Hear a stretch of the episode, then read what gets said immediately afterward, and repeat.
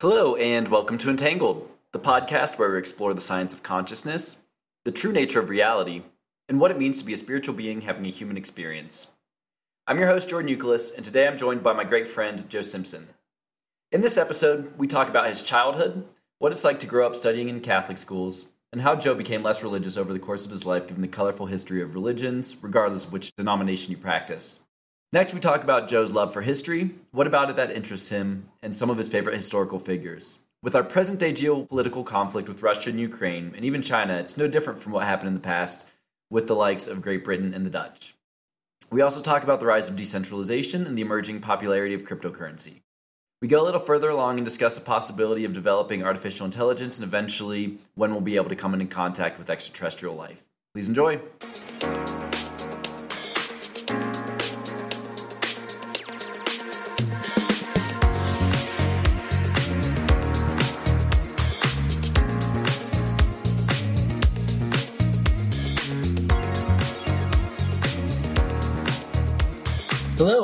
To the latest episode of Entangled.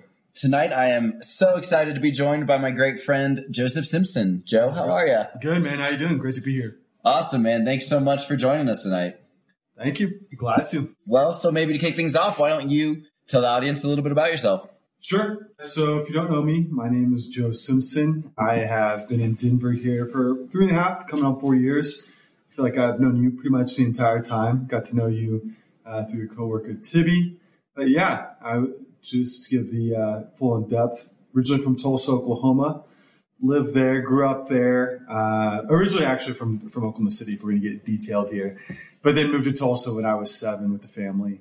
have a younger sister, Allie. Mom and dad, Lee and Alan, I love you very much. Yeah, grew up there, uh, like I said, and uh, until I went to college at OU, moved down to Dallas, and then popped up here a few years ago. Awesome. And what was it like growing up in Tulsa?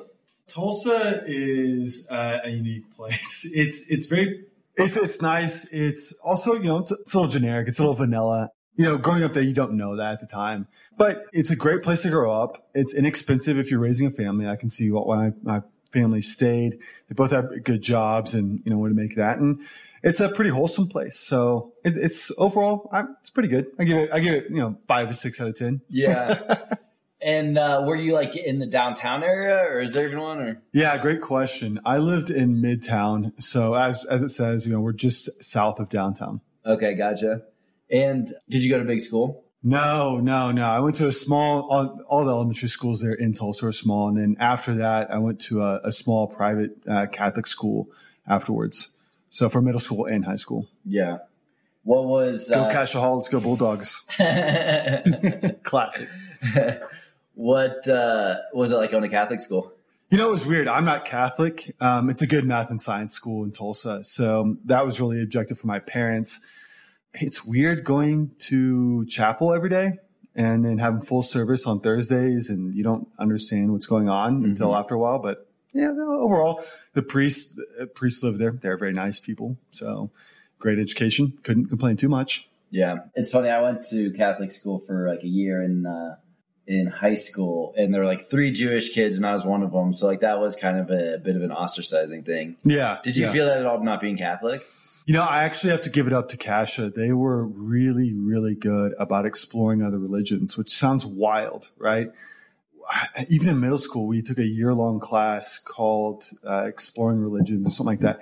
And they went into depth of, you know, most, not only major religions, but some of the, you know, less common uh, sects. They, I think that they understood that you know they were there to as a school primarily, and then also you know it's never good to have someone feel a part of the community if you're pushing them out if you're not one of us. I don't know. Mm-hmm. So. Hmm. So, as you got exposed to those different religions, did any of them resonate with you specifically? Yeah, I definitely. I would say Buddhism is, I think, is a mm-hmm. classic, right? I think that was just the concept of you know being a good person and, and thinking about your life and more in depth and, and basically the genesis of how um, you know it, it came about. I, it's shouldn't be quiz here. I can't remember. Uh, I think it was Siddhartha or whomever you know came through and how he did kind of discovered and came to Buddhism in, in, in its final form is interesting. Mm-hmm. And so has that has religion been something that's remained an interest to you, or where would you say your views are on the the God versus science spectrum? Right. yeah, yeah. That's a that's a good question. Um, no, I would say as I've gotten older, the less I've uh, you know believed in God, much more in science. I um I never was super religious as a kid, and then as I've gotten older, it's not gotten stronger. Yeah. What do you attribute that to? Just other interests, or don't believe in it? If you're a student of history at all, you kind of see some of the things that have happened with the church, various religions. It's not just you know Christianity or Catholicism, but yeah, you know, there's a lot that goes on, and yeah, it's just it's asking just to believe in something blindly is, I think, becomes more difficult the older you become. And when you talk about like the things that happened with the church, are you talking like with the the scandal um, in the 90s? I mean, it could be scandals, but I mean, if you go back to like the you know ninth century when you're taking a look at you know popes and how they were you know established and they made king they were kingmakers based upon who was the right family or gave money. You know, it just yeah. How do you trust something like that? Yeah. No, it makes sense. It's almost like the the hierarchical structure of it just inherently makes you hesitant to believe anything they're saying in a way. For sure. Exactly. Well, also just kind of the heresy of someone who's saying they're holier than now and they yeah. don't act like it, right? And whether or not Christianity, and we'll take this specific example, has a root in a lot of great ideas. And, you know, there could have been someone named Jesus Christ who led an exemplary life and really changed kind of a lot of mindsets maybe it's human nature and mm-hmm. the distance from that happening that kind of spiraled away from that. Yeah, I, I think that's spot on, man. I, I, resonate with that sentiment so much. Like, it seems to me that when you look at what a lot of these spiritual leaders were saying, like Siddhartha, like Jesus Christ, they were talking about direct experience with God, right? The the kingdom of heaven is within you. Mm-hmm. But then these organized religions came along and put leaders on top of it and said, God is who I tell you it is and who yeah. I say it can be for you. Yeah. I and mean, to keep going on the Christianity aspect, can you imagine, you know, same time in we'll go to the ninth century and, you know, there's a, all these got Pope and everybody else, but they're speaking to you in Latin and that's how you're supposed to believe, you know, everything coming through. I mean, language you don't even understand. That's a great point. A language that's not even spoken anymore, right? It's like, yeah, I don't know. It's, it's interesting anyway, um, growing up, I know we were talking before the show started that mm-hmm. uh, your parents worked a lot, and so you had yep. a lot of time on your own. Yep. So I'm curious, like, what was it like, you know, kind of growing up on your own and, and figuring stuff out? Probably funny. it was. Um, it was good. I mean, I think it definitely helped me create a little bit of, uh, you know, stick little creativity and, and little critical thinking abilities. But I, I mean, it wasn't like starving. They were just basically gone all day. And I had more time to probably be in mischief than I should have. Any good jokes that you uh, pulled when you were a kid? You know, I think I remember less the jokes and, and more me fake signing detention slips that I forget didn't ever show my parents. I forgot to show my parents. That's funny. Yeah. And you were talking earlier about being a student of history. When did that interest in history develop for you? Good question. Honestly, I don't know. I think uh, it's just something that's always piqued my interest and kind of maybe just hearing stories or, or people who have done specific things, you know, kind of came to me. What do you think it is about like hearing other people's stories that's interesting to you? That's a good question. I um, I think it's incredible to see people who do extra human things, make mm. extra human efforts, right? Um, I think when you hear these things and that they're not always like, you know, often you, today you talk about a company that's successful. You just assume that they were, you know, it's a linear path to success. But when it's not, and odds that overcome or you know, things that happen to them that they manage to handle in a certain situation is, is interesting.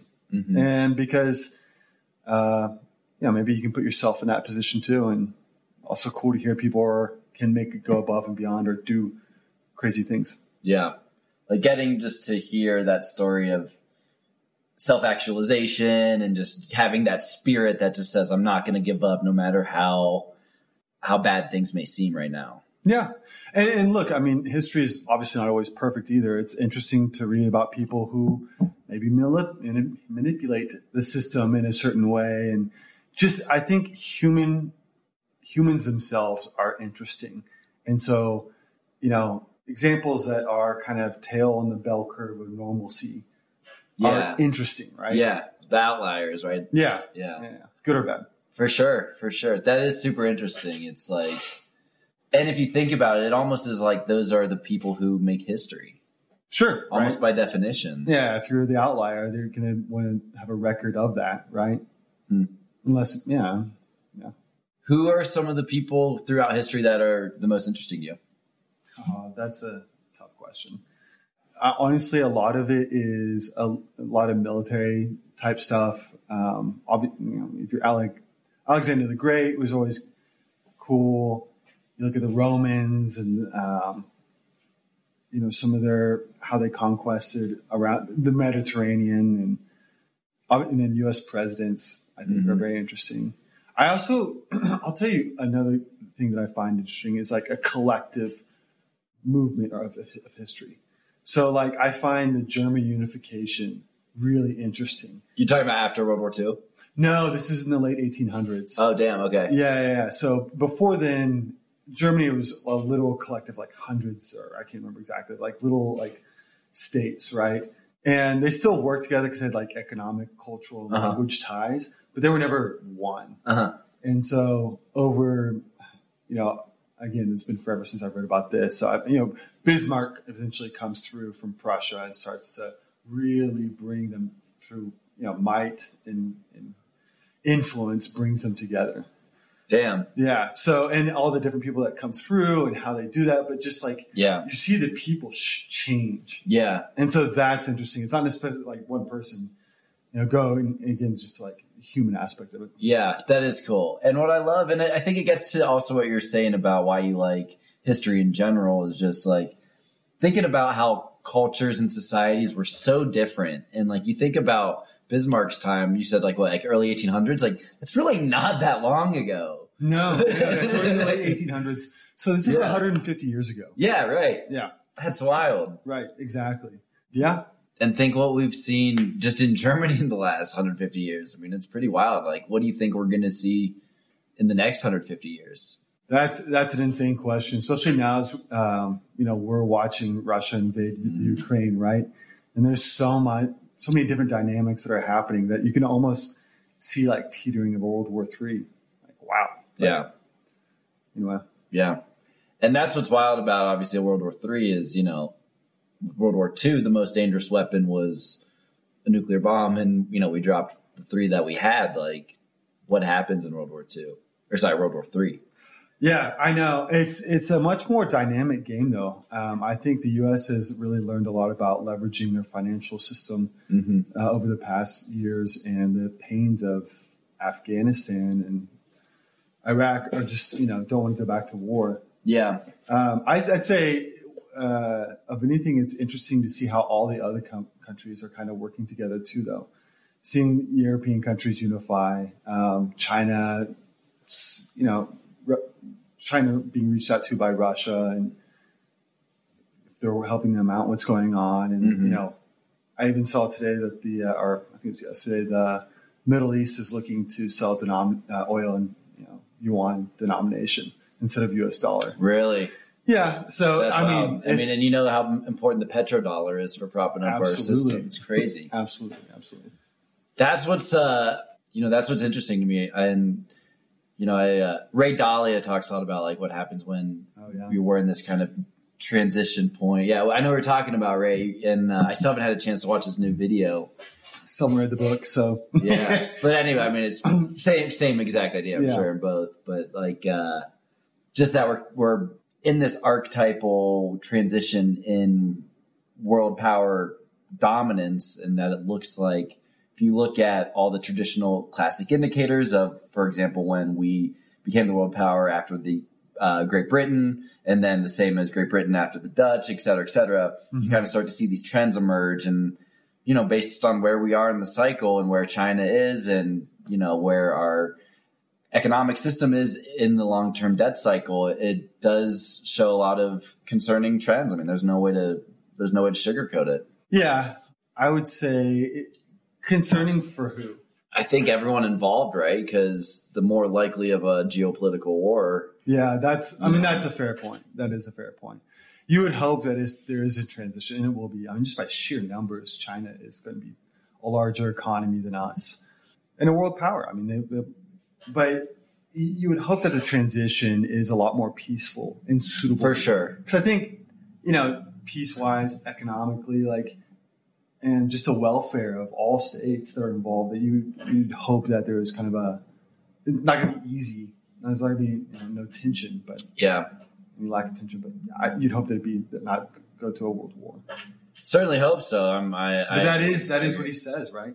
Mm-hmm. He's like it always is kind of that change of of, of guard through conflict. Mm-hmm. At least that's how it's been. But I'm optimistic that you know just because that's what humanity chose to do in the past doesn't mean it's what we have to do in the future, right? We don't have to be victims of our history and keep making the same mistakes. But I don't know. I, I just hope people are are students of history enough to recognize what's going on and where we are, and that we are at a very scary time in the history of geopolitical conflict.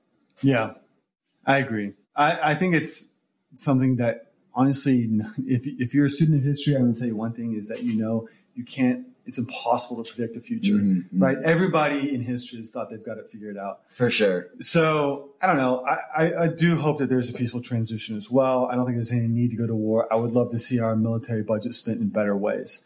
Uh-huh. Um, but do I think a military budget right now is a, is a necessary thing? Absolutely. You mm-hmm. know, not only is it a deterrence, but it's a technological driver for us right now. Mm-hmm. And uh, I don't know. I I know disagree on this topic in general, but I would argue oh, it's yeah, actually right. a, a, technological suppressor. But okay. you know. Well, yeah, let's delve into that. Yeah, and look, I don't have the stats on me offhand. Oh, neither but, do I. So it's okay. But you know, there's yeah, but I mean, you know, it's it's well known that the NSA and other intelligence agencies have seized several hundred patents over the last several years on new technologies that I don't know if they already did have developments in, within their unacknowledged programs, but regardless of whether or not those Stealing inventors, yeah, you're, and you're keeping it out of being used for peaceful purposes of getting us off the oil and gas infrastructure, right? So it also reduces competition. Like mm-hmm. everybody knows, the best ideas come to fruition are, are proven in the natural market, right?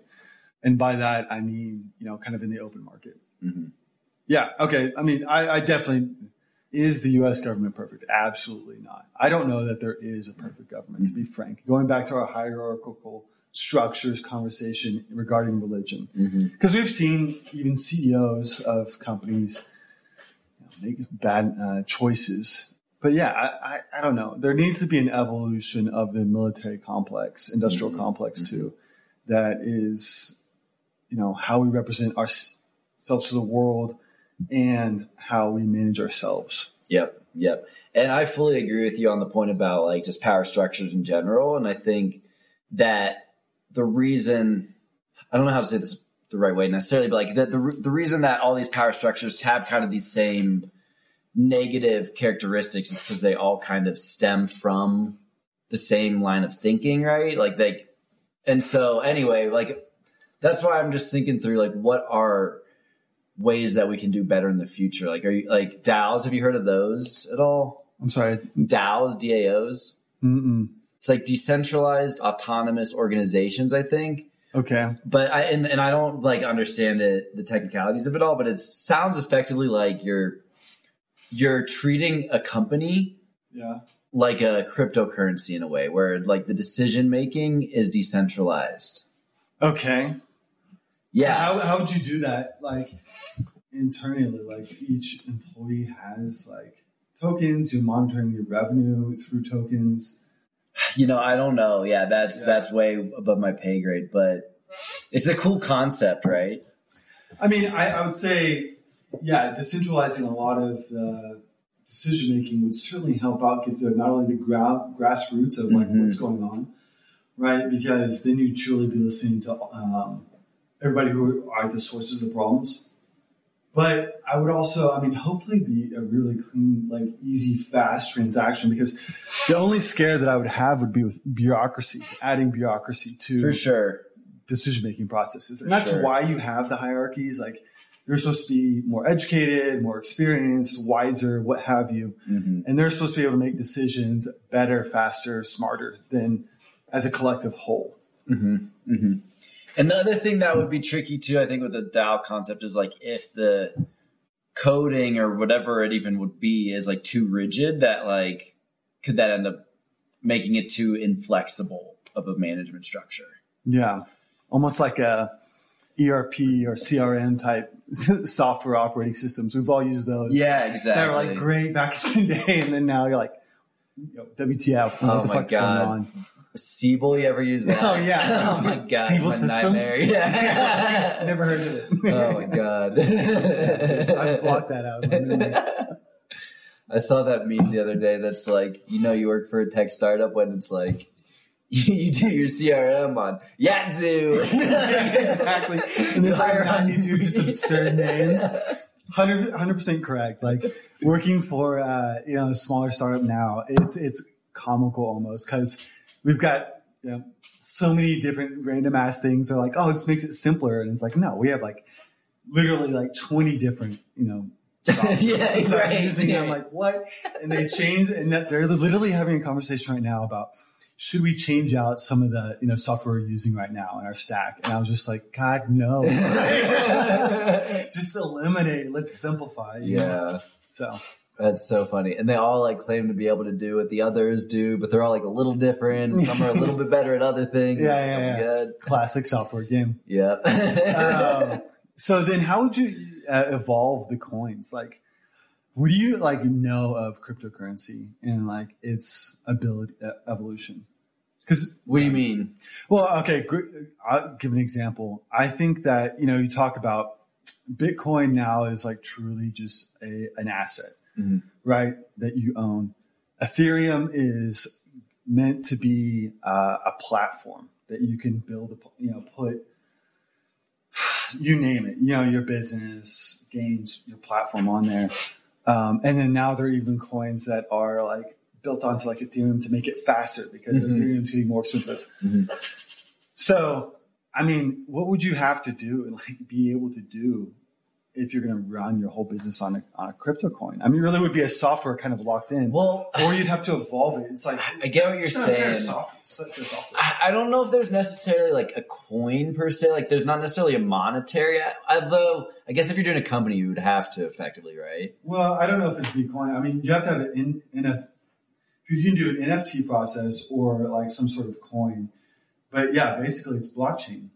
So there have to be things um, on the, on the blockchain. Yeah, I don't know. I don't know. I think it's all pretty early stage ideas at this point. I love the idea of accounting and revenue management and all that on a blockchain. For sure. That sounds fucking tight. hmm I did read a cool story, and this is probably two years ago, where Walmart did some blockchain chain testing, and you know their standard uh, process of supply chain found like an orange that came from you know, who knows somewhere in South America. It took them something like I think two two days, three days to figure it out through the standard process, Hmm. and that was quick for them. Obviously, they were focusing on it. And then it took 20 minutes through blockchain to do the same because they had like Mhm. set up, they were like testing the blockchain to see that they had built internally as like a supply chain management tool. Yeah. And so I think that kind of real time information would be invaluable. Yeah. Supply chain right now is one of the hottest topics in all of businesses. They say it's one of the best majors to be having right now if that's kind of your glory moment is in supply chain. hmm And so I think crypto and blockchain with that would be phenomenal. Yeah.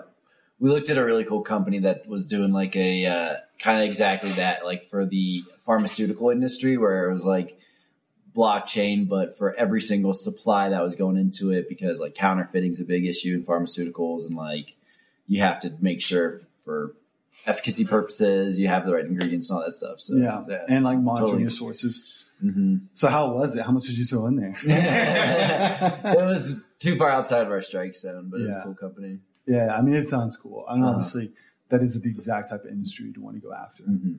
Um, there's a, a new company I saw out of Dallas actually called O9, Mm. and they are like the new hot AI kind of you know supply chain management stuff like that. So Yeah. it's heading in that direction. I'm sure eventually you know uh, blockchain will become like that pharmaceutical the company servicing uh, pharmaceutical industry will become mainstay. Like everybody will start to Mhm. use that. hmm What do you think about artificial intelligence? Mm. I love it. I get it's a little scary, but yeah, can't be too afraid of the dark. Yeah. kind of got to get in there, figure out what's what's in there. So I think it's cool. Yeah, me too. I'm optimistic too. I, I am too. I, I look, um, you know, we're not perfect, but I I think uh, I don't think we're hopefully not dumb enough to to really screw it up too bad. Yeah. Well, and here's the thing that I think about too is like, I think in, if intelligence by its own nature would like not want to destroy, right? Like it, it would. Well, unless it's assertive, like you know, wants to to dominate, To dominate. inte- intelligence. I get that, but like even you think about like human society, right? Like what we were just talking about World War Three and shit. Like clearly, domination is a less effective long term strategy. Well, it depends. So I will actually say uh, this: What if you felt like you were so much smarter than everybody else, and you needed to get them in line, and so you started to manipulate them to go towards an end goal, even though maybe it's kind of like a little bit of chess, move, Yeah. like move them left to right. So once I control this society of people, then I can put them in the right direction, and move along.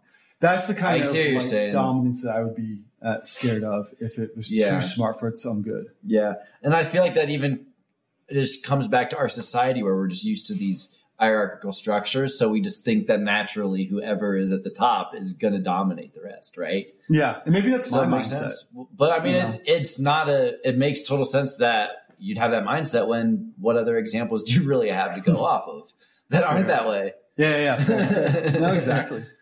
So, It's for the aliens come down and start teaching us the right way.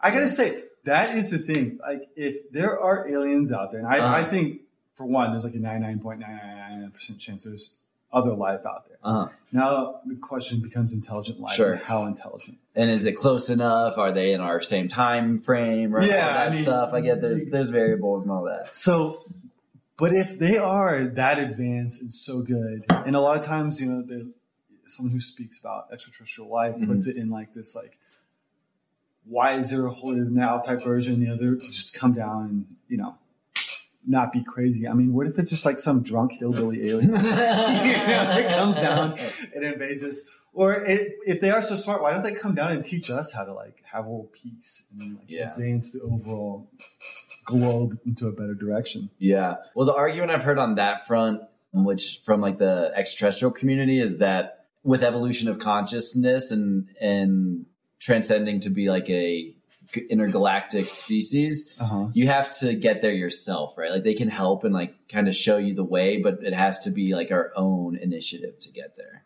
Yeah, I, I get it, but I just I feel like when you see like a turtle trying to cross the road and or you see like a rabbit with a you know, hurt leg, like Yeah. you pick up the turtle and you move it across the road. Like, But but I think they have done that. I think they have done that, right? Like think about you've probably seen some of like the documentaries. Like they all talk about all these sightings over nuclear sites. I think they have actually probably stepped in at times when we were on the brink of nuclear war. it, just like pushing us away. Yeah, Uh, yeah, I mean that's that's fair. I'd wish they'd come in and like do the whole you know the whole thing. They're kind of late. yeah, like the If you ask uh, like the uh, arrival kind of thing. Just be like, all right, you know, I'm talking about that that movie with uh, Amy Adams. Yeah, awesome movie. Yeah, Sure, but you know, look, I just need it to happen. yeah.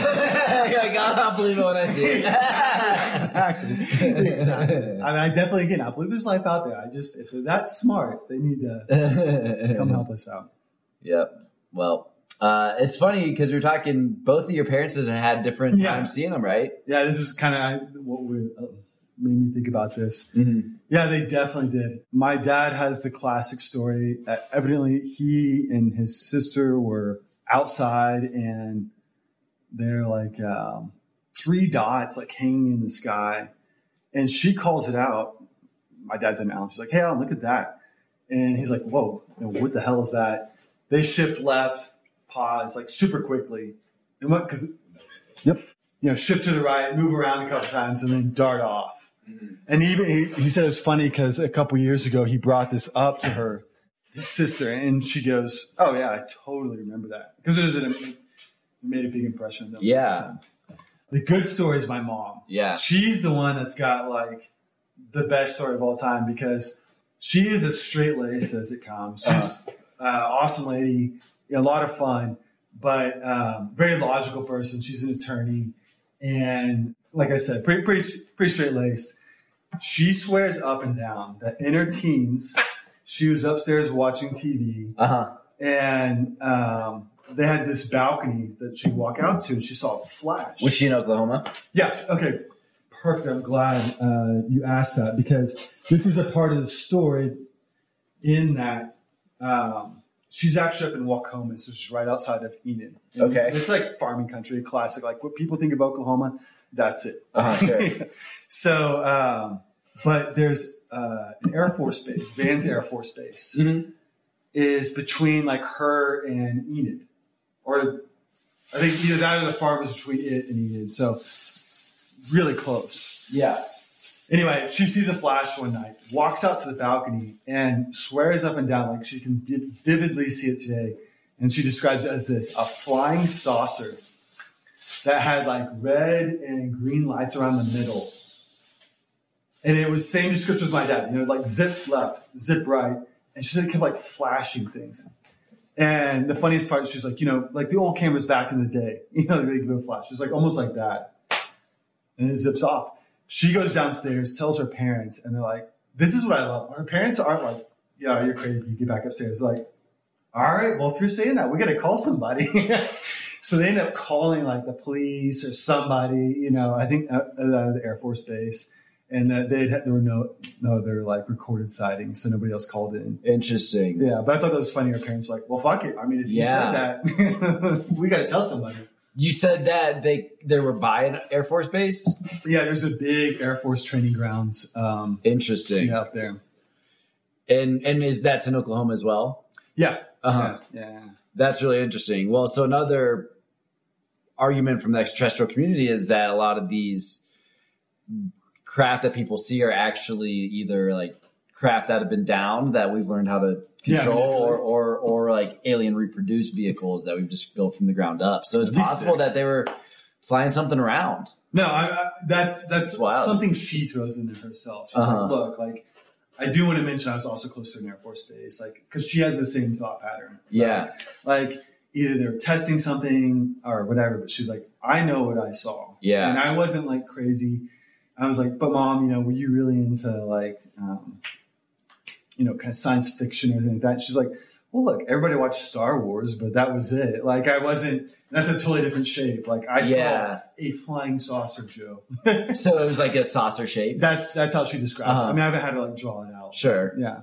Right, well, that's next step. So everyone's gonna tune back next week. Yeah. Yeah, yeah. I want, I want. I want to see the drawing. we'll post it on the Instagram page. It'll be the, the artwork for the uh, for the podcast That's awesome. or for my episode. yeah, that'd be great. That'd be so funny. Yeah. Yeah, no, I mean, look, I, I just go back to the extraterrestrial stuff. Obviously, I think that there is probably something out there. Um, and I, I, I think all the sightings of things do have like some base in reality. It'll just be really cool. I just want to be there. Maybe I'm just like selfish. I just want to be there when the aliens come and I can see all this crazy Yeah. cool stuff happen. I don't think that's selfish. But, yeah, because I want it to happen now. Uh, I see what you're saying. Yeah, yeah, I want to see it. Yeah. I think we're closer to it than you think. Maybe. I really do. What was it? What was the uh, the show, the, the movie you had me watch? Close Encounters of the Fifth Kind. If we get one percent of the people to meditate together, There you go, man. We make it happen. exactly. Yeah. But it was fun when Yeah. we did the meditation uh, part and looked for aliens. Yeah. It's Yeah. unfortunate it turned out like cloud shifted. That's the bad part about Yeah. being in the mountains. And it was so cold too. Yeah. It's just it's just not fun when it's like that cold. You're like, fuck, you can't even look at the stars. Well, thanks for doing that with me though. I appreciate yeah, it. we'll have to do it It's in fun. uh, uh, Telluride. Yeah, dude, definitely. That'll be perfect. I Yeah. that's beautiful. Clear skies there. I tell amazing. Yeah, we went to uh, a camping trip to Telluride a few years ago, and um, that was such a fun trip, man. You you were telling me about a lot about Teddy Roosevelt on that trip, and, and Yeah. how you've really enjoyed his uh, his life. Oh, I mean, it's hard to be uh, an American boy and not enjoy Teddy Roosevelt. I mean, this guy's a fucking clown. You know, if you read a lot about him, he's kind of an absurd little, little guy, and uh, he really, you know, makes something of himself. Uh, and he's just he's a character. And the best thing is that he really has his heart, for the most part, as long as you're not Native American, in the right place. You know, uh, overall, like he's someone who's fighting for you know the republic and the country itself. Mm-hmm. Um, he's a little bit of a war hero, and uh, he also fights for like the common person. You know, I mean, he did a lot of things. Even today, going back, that's why we're talking about it in the national park. Was he was that guy going and, and really, you know, he was in some of the the first groups in the first, I would say, East Coast elected official that was really pushing for something of like that, like a national park, something being Mhm. preserved, where Mhm. no matter what, you could go out there.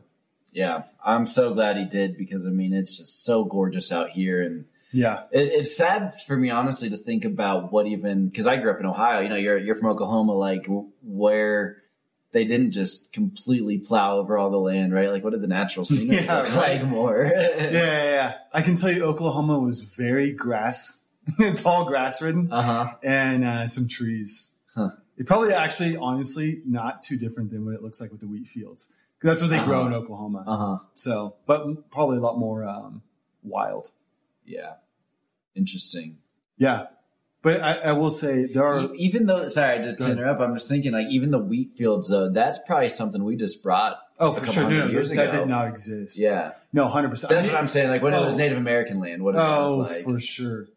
I, I think Oklahoma's beautiful, honestly. really? Yeah, I, I mean, up in the Northeast now, the some it gets really arid out west, but um, in the I mean, you're at the foothills of the Ozarks, and I don't know if you've ever been to Arkansas. Mm. Arkansas is beautiful. Like, there's a bunch of you know crystal clear mountain lakes, and it's hilly. That's about all that's out there, but and so you know Oklahoma and, and Tulsa is kind of in that area, Mhm. And it's it's it's pretty. It's like rolling hills, Mhm. trees, grasslands. That's wild. And you mentioned, you know, obviously Teddy Roosevelt, and I don't know specifically what was done under his presidency, but you mentioned, you know, his less than favorable track record with Native Americans. And I'm curious how you think about, as we look at historical figures and, and people today, right, and thinking about the good and bad that's inherent in everyone and the decisions that people make, right? Like, how do you think about that? Yeah, I think it's tough. I think the lessons learned. You know, every every action has to have some gauge, right? Like in the most extreme example, if we can talk about Hitler, there's no way that you can rationalize his actions, right? Andrew Jackson, Trail of Tears. You know, Oklahoma was an Indian territory. You know, not a good thing. Mhm. Really, really bad thing. And he's also the founding father of the Democratic Party. so I don't know. I think that there you have to take everything with a grain of salt, especially when you look on historical figures. You can't just brush it away and say, "Oh, it doesn't count." You know, it doesn't matter. It huge hugely impacts different people. You know, but I think you can also take the good out of actions and hope that they are enough, right? Mm-hmm. I, I saw a crazy interview. Uh, have you seen the docu series on Kanye? no. Awesome. You got to watch it. Like you're gonna hear all the songs and you're like get thrown back to like the Yeah. time they're coming out, I love that. and then you see Kanye, and the guy is a genius. Uh-huh. Like it's pretty impressive. Uh-huh. But you also see like his madness kind of like setting on, and like you see him today versus like what he was, and Mhm. he's still awesome. But it's like that's someone too that I hope that people in the, in the future when they look back at Kanye, they don't judge him by his like Yeah. final steps or some of the craziness that he goes through, but you like kind of look at him and the music and what he's done and like how he built himself. That documentary is awesome. Awesome. I need to check that out. And dude, it's funny. It, the more I, uh, the more I think on that line from The Dark Knight, you know, you either yeah, you either die a hero or you live long enough to see yourself become the villain. Like, right. I feel like that is just so true. Yeah. Especially for like big time characters like that. Yeah, hundred percent. Yeah, but that's yeah, like that's kind of how our society is set up. It's like you can succeed until we turn on you, and then it's like nope. Yeah, I think it's tough. Like just to, for fun, to go back to like Kanye. Yeah, you know that guy's a, a genius, right? He's an artistic genius. Artistic geniuses have a history of, you know, probably being a little bit out there. Sure. And um, you know, how do you check Kanye? you know, how do you tell him what he's doing is wrong when he's Yeah. like a creative genius, right? And you don't want to stop that either because he has that like history of going on medication, medication, and getting off. yeah. What is you're so you're talking about Kanye and that like kind of artistic genius, and Yeah, isn't there all there? There's some kind of artistry and madness go hand in hand. yeah. And just to close out that story, the reason why I I was my point is getting to is basically like you would you would hope to be able to like help Kanye not reach that point, but then also where do you start to limit the genius as well? That's kind of what I was getting at. Yeah, that's such a good point. Like to be an original person, you're you're by definition defying the norm. Yeah. Yeah. Being thought provoking. Yeah. hmm So we were just talking about books as well earlier, and um, curious, you know, when have you always loved to read, or is it something that you've gotten more into later in life? No, it's so funny. It was definitely later on in life. I started off like hating reading anything nonfiction. And then, you know, especially I, we also talked about earlier the internet coming out and like being a big thing. I remember getting like cable internet. Like, I just wanted to like read stories or go read things or go look at websites. And so, like, my attention span for text became in paragraph form almost. and so it took me until later on in my uh, 20s that I was like, probably later 20s, I started getting back into books. Uh huh. Yeah. And what are some of your favorite types of books to read? Uh, history nonfiction, uh, obviously number one. I, I think the other is um, I like uh, I don't know, just basically some like fiction, but like pseudo realistic fiction, Yeah. if that makes sense. Totally. I can't stray too far into like Not like fantasy type fantasy stuff. Uh Yeah, the worlds. Yeah. huh. What about you? I you know I used to read a lot of fantasy. Actually, that was my favorite as like a kid. Yeah, Um, and then good for the imagination. yeah, Yeah. Yeah.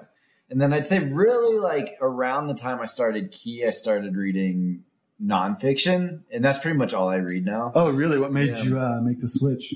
You know, I just started uh man, when it was the the couple months right after I quit, right? When like we hadn't even like decided on Key yet, and like we are and then even when things started getting going with Key, like I just had a lot of free time because Mhm. Pete and Tibby were still working at partners, and so I just was kind of you know, I had a, lot- just like a lot of like creativity time, and, and I'd never really had that before in my life. And so I just started reading books about like successful entrepreneurs and learning their stories. I mean, like, and that just kept leading me to to Yeah. kind of keep searching. Did that help reinforce the message you were telling yourself, like internally, about doing mm-hmm. this, making these steps? Totally. So did you leave Key then knowing you're gonna? I'm sorry, leave Partners Partners, Group. Group. Knowing you're gonna go into Key because the No. way you phrased that, I was gonna say because the way you Yeah. phrased that, it seemed like you were just kind of fed up. Take, you're gonna take a step away anyway. Yeah, exactly. Okay, okay. Then so then Yeah. how did Key then come about? Was this pretty quick Yeah. into your your step away or? Yeah. So when I left originally, I'd been planning to actually do like this travel company, totally different idea. Shut up. Yeah. Yeah, man, yeah. Never heard this. Yeah, it was gonna be like like the Amazing Race, but you had to pay for it. Okay, cool. Wow, I'm interested. yeah, Favorite show of all time. Yeah, yeah, it's a For cool sure. show. Okay, so tell me more about this Um, business. so yeah, I started doing the re- that was like high level what I was thinking I was going to do. You know, I wasn't totally committed to it. yeah, And then just as I left partners and started doing the research on it, like it's just it's, It's very really expensive as fuck. yeah. it's a lot like- of marketing and yeah. Yeah, so just wasn't a great business model. And um, you know, I'd had an idea to do like a cannabis venture fund a few months before that. I'd like read an article about how there's no financing for it, but like you know, I was still at work at the time. Like, it just kind of brushed it off. Yeah, and just was kind of thinking back to the other ideas I'd had, and that one came up. And like I, I knew Pete and Tibby obviously a partners group, and like I'd also gotten to know them as friends, and just knew that they were also like very ambitious guys like me, and so Sure. came to them with the idea one day, and we just ran with it. Love it. Yeah. Yeah, Yeah, you guys, I remember the very beginning, and it was So you decided at this point that you're going to be a part of Key, and I'm sure that's why I was going up to Tibby uh, with Tibby to uh, go skiing, and that's where Mm-hmm. I met you originally. You were living up in the cabin, The troll toll. the Yeah, troll toll. that was a cool, that was a pretty cool place. Like you Yeah. had like a, a huge uh, fireplace with like wood. All it's like a classic cabin look, Yeah. like wood Dude, everywhere. that was a fun spot. yeah, it was a great spot. It was in Silverthorne which has Mhm. enough there. Enough. There's more than you know three restaurants. Yeah, like, exactly. two I literally bars. would like go to one of the three restaurants every week. Every Yeah. yeah, yeah, exactly. So, um, yeah, I- and I just remember you guys kind of going through it. And Mhm. I'll tell you, when I first saw you guys interacting, uh, you seemed pretty uh, certain. Mhm. I'll say it was cool to see you know some guys my age out there, kind of you know sticking their necks out a little bit and, and going Yeah. after something. Even wilder to know that that wasn't you just even kind of were just taking a step away to begin with. So Yeah. very cool. Yeah, man. No, that that time was the best, honestly. Like the first nine months before we actually started fundraising, because like we just thought we were, you know, kings of the world at half of the time of our lives, just totally naive to how hard Yeah. fundraising would be. You know what I mean? So Sure. like all the fun parts of starting a business and just you know everything's going right when you you can't really screw anything up. You're not managing money. You haven't made any investments. And Yeah. then we started fundraising and quickly realized, oh shit, no, this is How hard this is real. gonna be. Yeah. Yeah, But yeah, it was, it was a good time, man. that's hilarious. Yeah. Well, cool.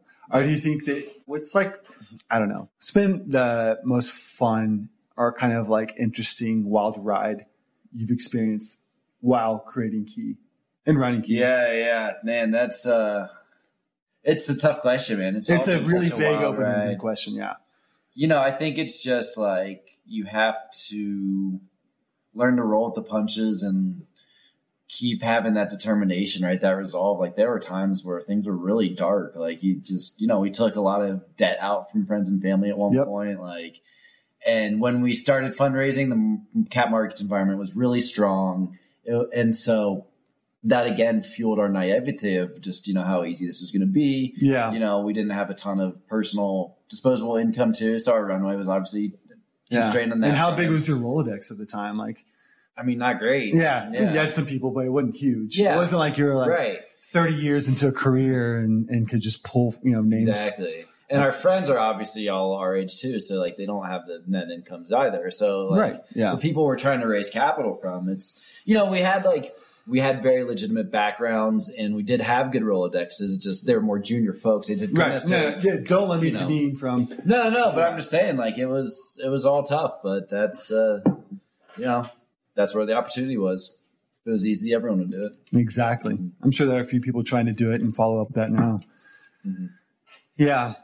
The careers are a wild thing. You know, I've con- kind of recently gone through a transition myself, going back into sales and into a new industry, into software. Mhm. Where did you think you'd be at this point in your career? And like, where, yeah, just the stark differences from then, you know, to Yeah, dude, that's a great question. I mean, my like, yeah. my career in life has taken so many hilarious, unexpected turns that like I don't even know. Like, it, I guess it depends on what when I was wondering about it. Like, Maybe not when you're eight or 12. Yeah. like, let's say you're 18. I mean, I don't know. I guess I guess it like it's one of those 24. things in hindsight that like it does totally make sense, right? Where like I never was a big pot smoker growing up. Like I smoked Yeah. in college and high school occasionally with my friends and like but I never really bought it till I lived in Colorado. But I have definitely always been a bit of like a class clown or like hesitant to authority, right? But also have had like a pretty good grip on finance and math and that kind of stuff. So Mhm. like being in investing, but also in drugs is also like is like kind of a hilarious, but also totally Yeah. appropriate place for me. I like it. Yeah.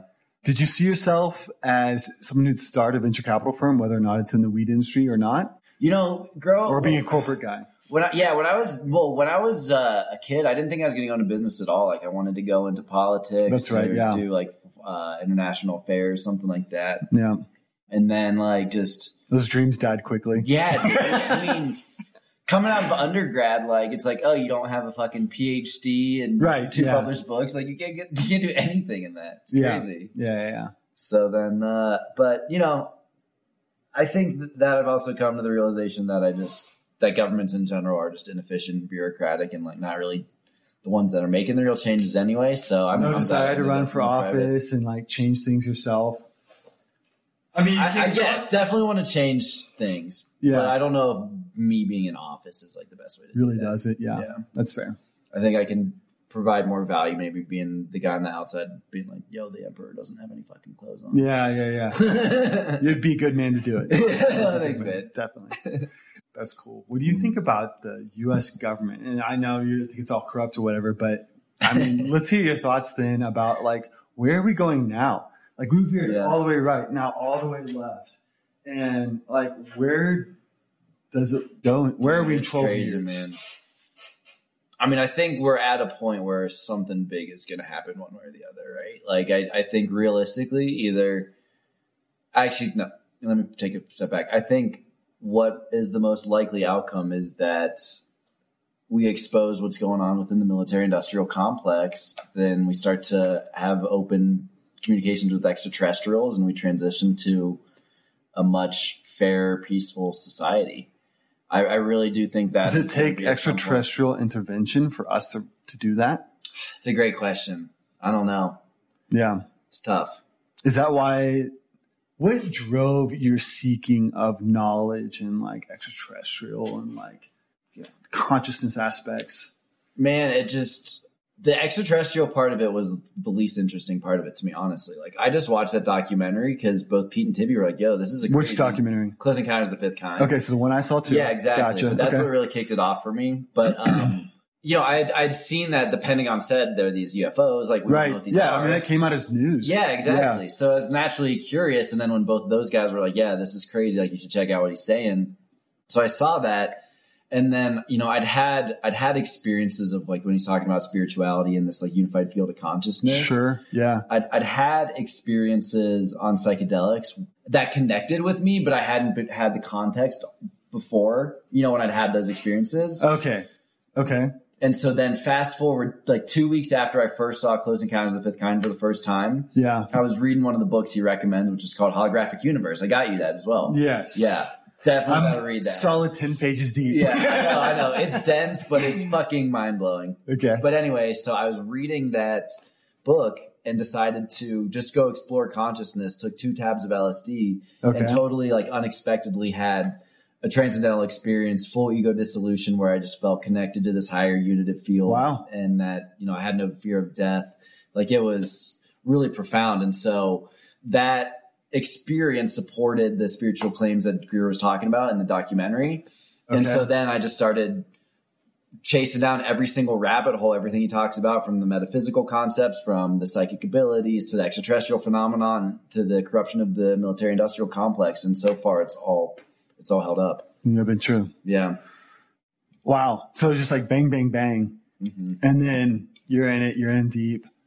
What do you, have you found to been kind of the, the truth then? So if someone is now kind of just found the wormhole, you know, Mhm, the rabbit mhm. hole, and they are going to go start looking for stuff to seek, where Yeah. would you advise them to, what directions would you, you point them? Yeah, it's a great question, and I think I'd say it depends on which element of this of the true truer nature of reality. I'll say because I think the further back we peel this onion, the more crazy it just keeps getting. Okay.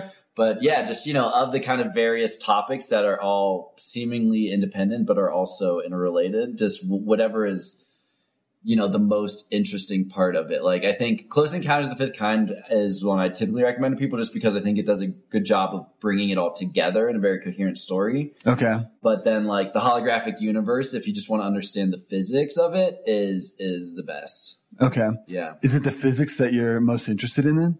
I think it's the physics that like what I needed to get there just because I come That like from solidifies it for you. It puts Yeah. it like in rational terms. Exactly. Okay. Exactly. So Cool. that was like what enabled me to start believing, and then once you believe, then you know you start to see. Once you pass the tipping point, you Yeah. can't go back.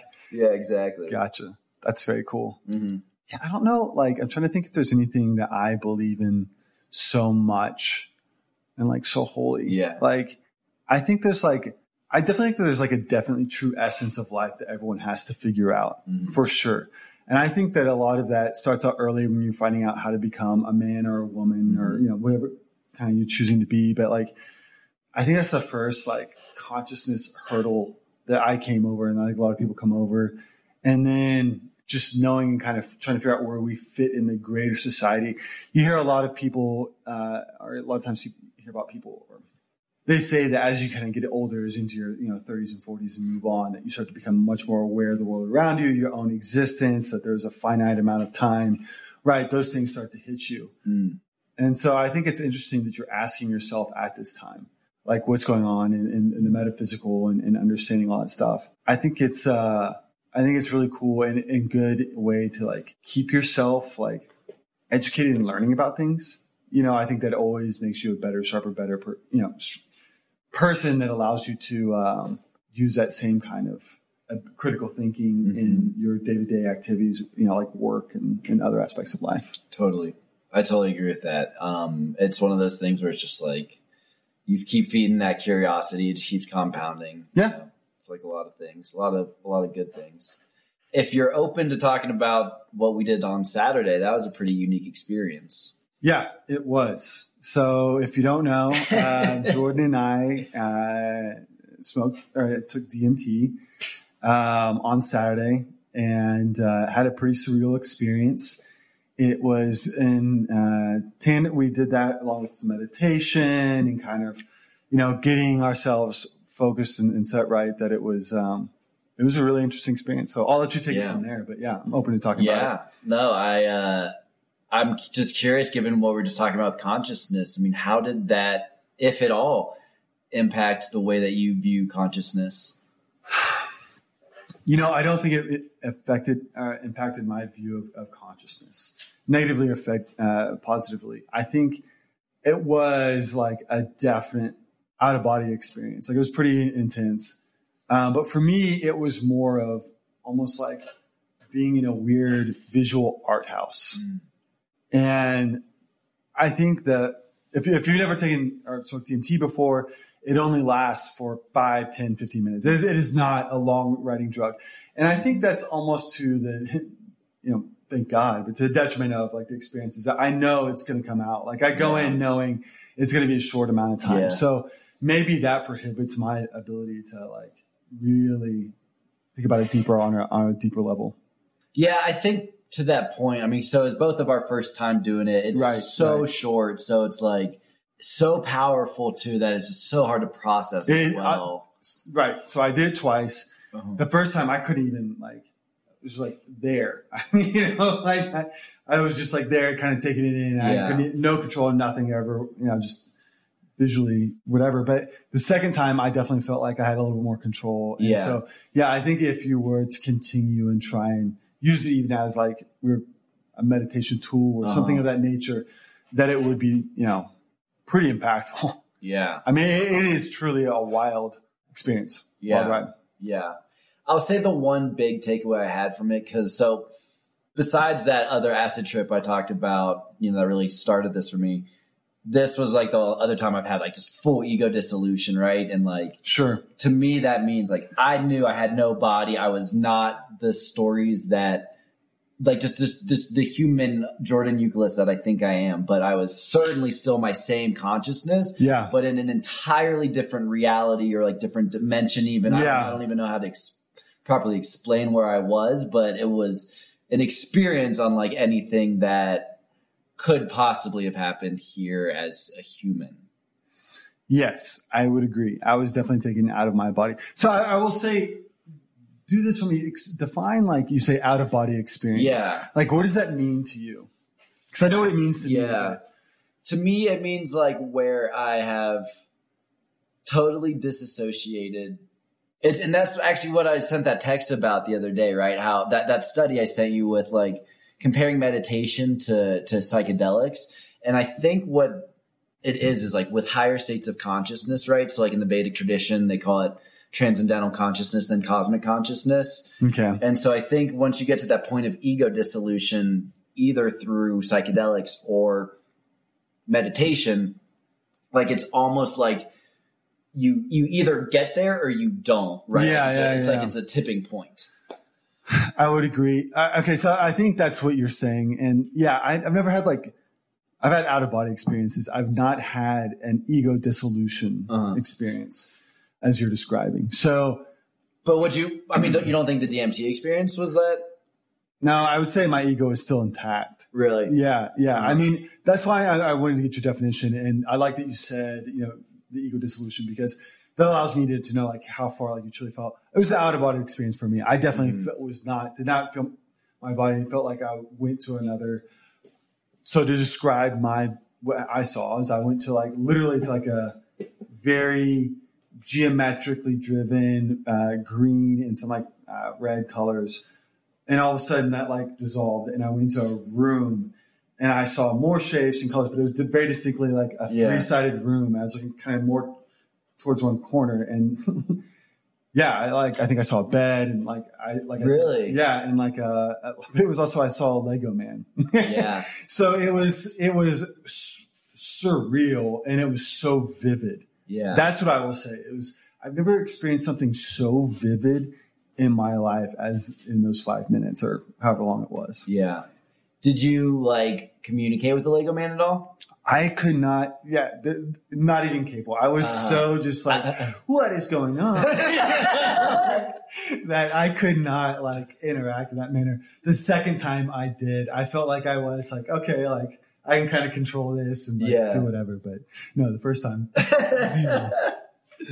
That's funny. Yeah, it was it was wild, man. I like still don't know if I've even come close to processing it, but it was it was cool. It was definitely a good experience. that whole uh, uh, thing was a great experience. Mhm. Doing the meditation, kind of like getting together and talking about it and stuff. I thought was uh, uh, really cool. Yeah. Yeah, cool. That's fun, man. Yeah. Well, dude, this has been such a fun conversation, man. Absolutely, uh, Jordan. I appreciate this uh, coming over. Finally, get to see the podcast, Hell see what's happening. Always good to hang out. Get to be a part of it too. Absolutely, man. Really appreciate you coming on, and uh, it's been a blast. We'll have to have another episode at some point. Sounds great, man. Love you, brother. Absolutely. Right back at you.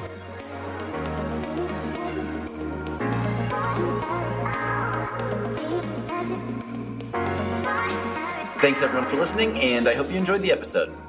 I wanted to dive further into Joe and my discussion about Teddy Roosevelt and the complicated reality of being a human being. Joe and I live in Colorado and have had the benefit of visiting many of the national parks that Roosevelt established after coming to office in 1901. Without the support of Roosevelt and others like John Muir, these beautiful places would undoubtedly have been torn down, parceled off, and sold for private ownership. So we are understandably appreciative of Roosevelt's love for conservation and protection of the environment. And yet, Teddy Roosevelt was a known racist with a long history of animosity towards Native Americans. In an 1886 speech, he stated, Don't go so far as to think that the only good Indians are the dead Indians, but I believe nine out of every ten are. And I shouldn't like to inquire too closely about the case of the tenth. Roosevelt supported the General Allotment Act, or Dawes Act, which involved the forcible removal of Native American tribes from their lands. This in turn reduced the total land held by Native Americans from 138 million acres in 1887 to 48 million acres at the end of the allotment period, about a third. Roosevelt also emphasized that Indian education should be elementary and largely industrial, and that the need of higher education was very, very limited. So that leaves us with the question how should Teddy be remembered in the history books? As a lover of nature and staunch defender of con- conservation? As another imperialistic subjugator continuing the long trend of white men committing atrocities against native peoples? Is it such a crazy idea that he be remembered for both? You see, in today's cancel culture, we've continued to spiral down a path of whitewashing history where we attempt to hold people to today's standards without recognizing the cultural context of the environment in which those men and women lived. We find any excuse to erase all of the ideas and actions of an individual, in turn forgetting the sage advice to judge not lest ye be judged, that every sinner has a future and every saint has a past. We fail to recognize that being a human is inherently complicated, that we all have a shadow and a light side, that no person is purely good or purely evil, and every person is at least partially a product of the culture and the times in which they live. By no means am I justifying Roosevelt's actions against Native Americans or suggesting that we should not attempt to live by our own highest codes of integrity and morality. My point, rather, is that we should focus on supporting the ideas, the movements, and the actions of our forefathers when those initiatives support natural law and evolution towards harmony. When those ideas were founded in unjust and discriminatory policies, we should work together collectively to level up our consciousness and to fix their mistakes. Instead, far too often today, we prefer to idolize people when it's popular to do so, then vilify and destroy everything they've done once public opinion turns. Take George Washington as another example, widely recognized as one of, if not the single greatest American president ever. Among his long list of accomplishments includes Washington's decision to step down from the presidency after two terms, even though at the time he was not constitutionally obligated to do so. In so doing, Washington single handedly changed the direction of history by setting the standard for a peaceful transition of power for modern governments to follow. And yet, George Washington was a slave owner. He first inherited 10 slaves in 1743 at the age of 11 when his father died. Throughout his life, Washington purchased additional people, and by the time of his death, George Washington personally enslaved 123 people.